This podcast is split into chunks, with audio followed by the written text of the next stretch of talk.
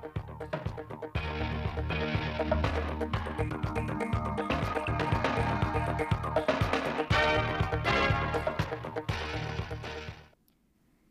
kính chào quý vị và các bạn đến với bản tin thời sự trực tiếp 16 giờ ngày 16 tháng 10 của Đài Phát thanh và Truyền hình Thanh Hóa. Chương trình đang được thực hiện trên sóng FM tần số 92,3 MHz.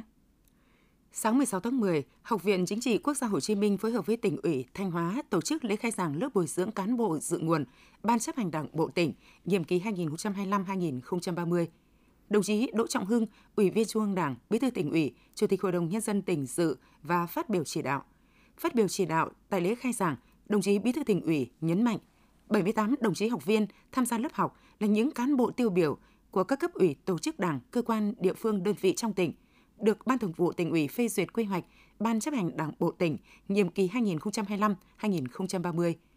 Việc tổ chức lớp bồi dưỡng lần này là rất cần thiết và kịp thời. Đây chính là cơ hội quý giá để các đồng chí được bổ sung, cập nhật kiến thức mới, kỹ năng mới, nâng cao trình độ lý luận chính trị, năng lực quản lý để hoàn thành tốt nhiệm vụ hiện tại, vừa tạo điều kiện để các đồng chí chuẩn bị kiến thức, năng lực thực tiễn, đáp ứng tiêu chuẩn và yêu cầu của vị trí quy hoạch trong tương lai.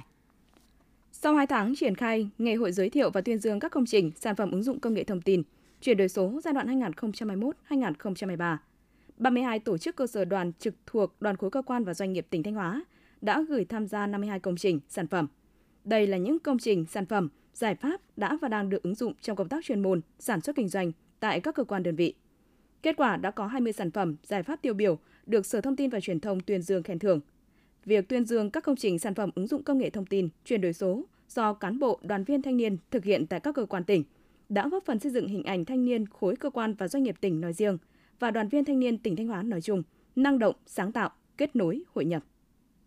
Sau 9 tháng triển khai quyết định 148 của Thủ tướng Chính phủ về việc ban hành bộ tiêu chí và quy định đánh giá phân hạng sản phẩm chương trình mỗi xã một sản phẩm, các huyện thị xã thành phố trên địa bàn tỉnh Thanh Hóa đều đã vào cuộc tích cực. Đến nay, toàn tỉnh đã có 19 đơn vị cấp huyện triển khai chấm và công nhận cho 92 sản phẩm ô cốp 3 sao. Để triển khai chương trình đạt hiệu quả, Văn phòng Điều phối Nông thôn mới tỉnh cũng đã tổ chức tập huấn, hướng dẫn các huyện thực hiện, đồng thời thực hiện việc kiểm tra đánh giá chất lượng các sản phẩm ô cốp của các huyện. Hiện nay, các đơn vị cấp huyện còn lại cũng đã lựa chọn được các sản phẩm lợi thế và sẽ triển khai chấm điểm xếp hạng ô cốp 3 sao cuối năm 2023. Đối với các sản phẩm đáp ứng tiêu chí ô cốp 4 sao, các huyện đang tích cực hỗ trợ chủ thể hoàn thiện hồ sơ trình lên Hội đồng cấp tỉnh xét công nhận. 9 tháng năm 2023, Trung tâm Dịch vụ Việc làm tỉnh Thanh Hóa đã cung cấp thông tin thị trường lao động và các chính sách liên quan cho khoảng hơn 119.000 lượt người bằng nhiều hình thức khác nhau, tăng 23,2% so với cùng kỳ năm 2022. Trung tâm cũng đã tiến hành thu thập thông tin việc làm trống trong các loại hình doanh nghiệp thông qua nhiều hình thức khác nhau. Kết quả, đơn vị đã cập nhật, khảo sát tình hình biến động lao động và nhu cầu tuyển dụng lao động của hơn 1.280 lượt doanh nghiệp. Qua khảo sát, tổng số lao động các doanh nghiệp có nhu cầu tuyển dụng là hơn 47.000 người.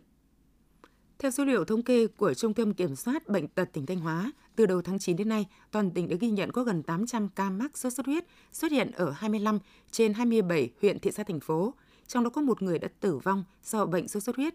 Nhiều bệnh nhân nhập viện trong tình trạng khá nặng đã được điều trị khỏi. Thời tiết giao mùa như hiện nay là điều kiện thuận lợi để muỗi vằn sinh sôi và phát triển. Đây chính là trung gian truyền bệnh sốt xuất huyết, vì vậy người dân cần tiếp tục nâng cao ý thức, chấp hành nghiêm các biện pháp phòng chống dịch bệnh. Thanh Hóa hiện có khoảng 300 mỏ khoáng sản đang hoạt động. Trong đó, nhiều doanh nghiệp khai thác khoáng sản, khai thác vượt ra ngoài mốc giới được cấp phép. Khai thác không đúng trình tự, phương pháp, không đúng thiết kế mỏ đã được thẩm định phê duyệt. Các phương tiện vận chuyển khoáng sản quá tải trọng diễn ra khá phổ biến, gây hư hỏng đường giao thông. Để hạn chế những tác động tiêu cực đến môi trường của hoạt động khai thác khoáng sản, Thanh Hóa đã tăng cường kiểm tra, xử lý các hành vi vi phạm pháp luật về môi trường trong lĩnh vực khai thác khoáng sản. Qua đó nâng cao ý thức trong việc chấp hành pháp luật về tài nguyên khoáng sản, bảo vệ môi trường. Thanh Hóa hiện có gần 650.000 hecta rừng, chiếm trên 53% diện tích đất tự nhiên, trong đó có gần 400.000 hecta là rừng tự nhiên, gần 25.000 hecta rừng trồng sản xuất. Tỷ lệ che phủ rừng đạt gần 54%.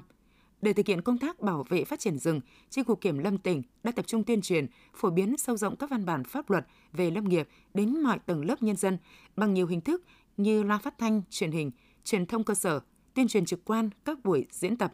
Từ đó, một số bộ phận người dân đã tích cực phối hợp tuần tra rừng, giúp lực lượng chức năng phát hiện, xử lý kịp thời các trường hợp vi phạm lâm luật, góp phần hạn chế những thiệt hại do phá rừng và các vụ cháy rừng gây ra. Tiếp theo là một thông tin trong nước đáng chú ý. Sáng 16 tháng 10, tại trụ sở chính phủ diễn ra hội nghị Thủ tướng Chính phủ với cộng đồng doanh nghiệp đầu tư nước ngoài. Hội nghị nhằm nhận diện cơ hội, thách thức khó khăn để có các giải pháp chính sách chủ động thích ứng nhằm tháo gỡ vướng mắc và kịp thời nắm bắt cơ hội hợp tác đầu tư trong tình hình mới. Đồng thời, khẳng định những cam kết của chính phủ trong việc đồng hành tháo gỡ khó khăn, tạo điều kiện cho các doanh nghiệp kinh doanh hiệu quả, đồng thời tiếp tục ra soát cải thiện môi trường đầu tư, nhất quán trong thực thi chính sách, có giải pháp linh hoạt để giữ vững ổn định kinh tế vĩ mô, kiểm soát lạm phát, thúc đẩy tăng trưởng. Sáng nay 16 tháng 10, trình bày báo cáo thẩm tra, báo cáo tóm tắt thẩm tra đánh giá kết quả thực hiện kế hoạch phát triển kinh tế xã hội năm 2023, chủ nhiệm Ủy ban Kinh tế Vũ Hồng Thanh nhấn mạnh, giải ngân vốn đầu tư công có cải thiện nhưng chưa đạt như kỳ vọng. Cùng một hệ thống pháp luật như một số cơ quan trung ương, địa phương giải ngân vốn còn thấp so với mặt bằng chung. Có 17 bộ cơ quan trung ương chỉ giải ngân dưới 10%, trong đó có vướng mắc được phản ánh nhiều nhất là về thủ tục pháp lý liên quan tới đất đai, công tác bồi thường hỗ trợ tái định cư, thủ tục hành chính chậm trễ do một bộ phận cán bộ công chức viên chức đùn đẩy, né tránh trách nhiệm. Nhân chuyến thăm của Bộ trưởng Ngoại giao Ấn Độ, Việt Nam và Ấn Độ phát hành đặc biệt bộ tem bưu chính, tem phát hành chung Việt Nam Ấn Độ. Bộ tem với chủ đề môn võ dân tộc, trong đó mẫu tem môn võ Karari của Ấn Độ là di sản lâu đời nhất được gìn giữ trong suốt 3.000 năm qua, đã trở thành di sản văn hóa phi vật thể cao quý nhất của người Ấn. Mẫu tem môn võ vô vi Nam của Việt Nam được phát triển dựa trên môn vật cổ truyền Việt Nam. Theo Tổng thư ký Liên Hợp Quốc Antonio Guterres, Ngày Lương thực Thế giới 2023, ngày 16 tháng 10, diễn ra trong thời điểm xảy ra cuộc khủng hoảng lương thực toàn cầu. Khoảng 780 triệu người trên thế giới đang phải đối mặt với nạn đói. Gần 50 triệu trẻ em có nguy cơ tử vong vì suy dinh dưỡng. Tuy nhiên, nguồn tài trợ cho hoạt động nhân đạo toàn cầu trong năm nay chưa ở mức 32%. Tổng thư ký Liên Hợp Quốc cho rằng nguyên nhân của cuộc khủng hoảng lương thực toàn cầu hiện nay là do xung đột, khí hậu cực đoan, bất bình đẳng và bất ổn về kinh tế. Trước thông tin báo chí phản ánh về tình trạng mua bán thận ở một số địa phương, Cục Quản lý Khám chữa bệnh, Bộ Y tế đã có công văn gửi các bệnh viện và Sở Y tế các tỉnh, thành phố yêu cầu tăng cường kiểm tra, giám sát hoạt động lấy, hiến, ghép, mổ bộ phận cơ thể người để phát hiện, chấn chỉnh kịp thời các vi phạm. Giám đốc các cơ sở khám chữa bệnh triển khai hoạt động hiến, ghép, lấy, bộ phận cơ thể người tăng cường tuyên truyền, phổ biến, quán triệt từ các khoa, phòng đơn vị, nhân viên trong cơ sở, nâng cao ý thức, trách nhiệm và thực hiện nghiêm các quy định hiện hành của pháp luật về hiến, lấy, ghép mô, bộ phận cơ thể người, ra soát, kiểm tra, giám sát, chấn trình kịp thời hoạt động tại cơ sở và chịu trách nhiệm hoàn toàn trước pháp luật nếu có vi phạm. Các tòa án đã chú trọng quyết định tịch thu tài sản do phạm tội mà có, áp dụng biện pháp kê khai, kê biên tài sản, các biện pháp tư pháp và các hình phạt bổ sung nhằm đảm bảo thu hồi tài sản của nhà nước đã bị chiếm đoạt hoặc thiệt hại.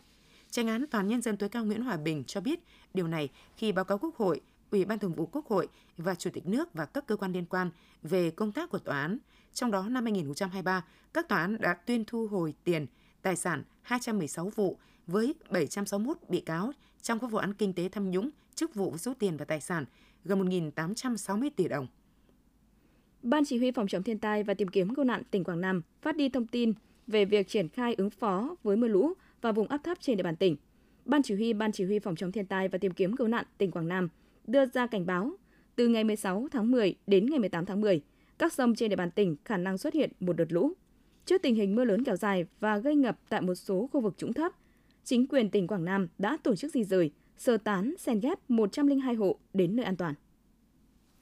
Ban chỉ huy phòng chống thiên tai và tìm kiếm cứu nạn tỉnh Thừa Thiên Huế cho biết ảnh hưởng của giải hội tụ nhiệt đới trong ngày 16 tháng 10 trên vùng biển của tỉnh có gió giật mạnh cấp 6, cấp 7, biển động. Để chủ động ứng phó với vùng áp thấp mưa lớn, Ban chỉ huy phòng chống thiên tai và tìm kiếm cứu nạn tỉnh yêu cầu Ủy ban dân các huyện, thị xã và thành phố Huế triển khai công tác ứng phó, cụ thể giả soát kiên quyết sơ tán người dân tại những nơi nguy hiểm, nhất là khu vực ven biển, cửa sông, ven phá trên lồng bè, tròi canh nuôi thủy hải sản, khu dân cư có nguy cơ bị ảnh hưởng của gió mạnh sóng lớn, khu vực có nguy cơ sạt lở, lũ quét, ngập lụt. Trung tâm Dự báo Khí tượng Thủy văn Quốc gia nhận định, trong ngày và đêm nay, 16 tháng 10, vùng áp thấp này di chuyển chậm theo hướng Tây Tây Bắc và có khả năng mạnh lên thành áp thấp nhiệt đới. Những ngày sau đó, áp thấp nhiệt đới có khả năng di chuyển lên phía khu vực vùng biển Bắc Trung Bộ, khiến vùng mưa ở miền Trung thay đổi, tầm mưa dịch chuyển dần lên phía Bắc. Những thông tin vừa rồi cũng đã khép lại chương trình thời sự của Đài Phát thanh và Truyền hình Thanh Hóa. Xin kính chào và hẹn gặp lại quý vị và các bạn trong những chương trình sau.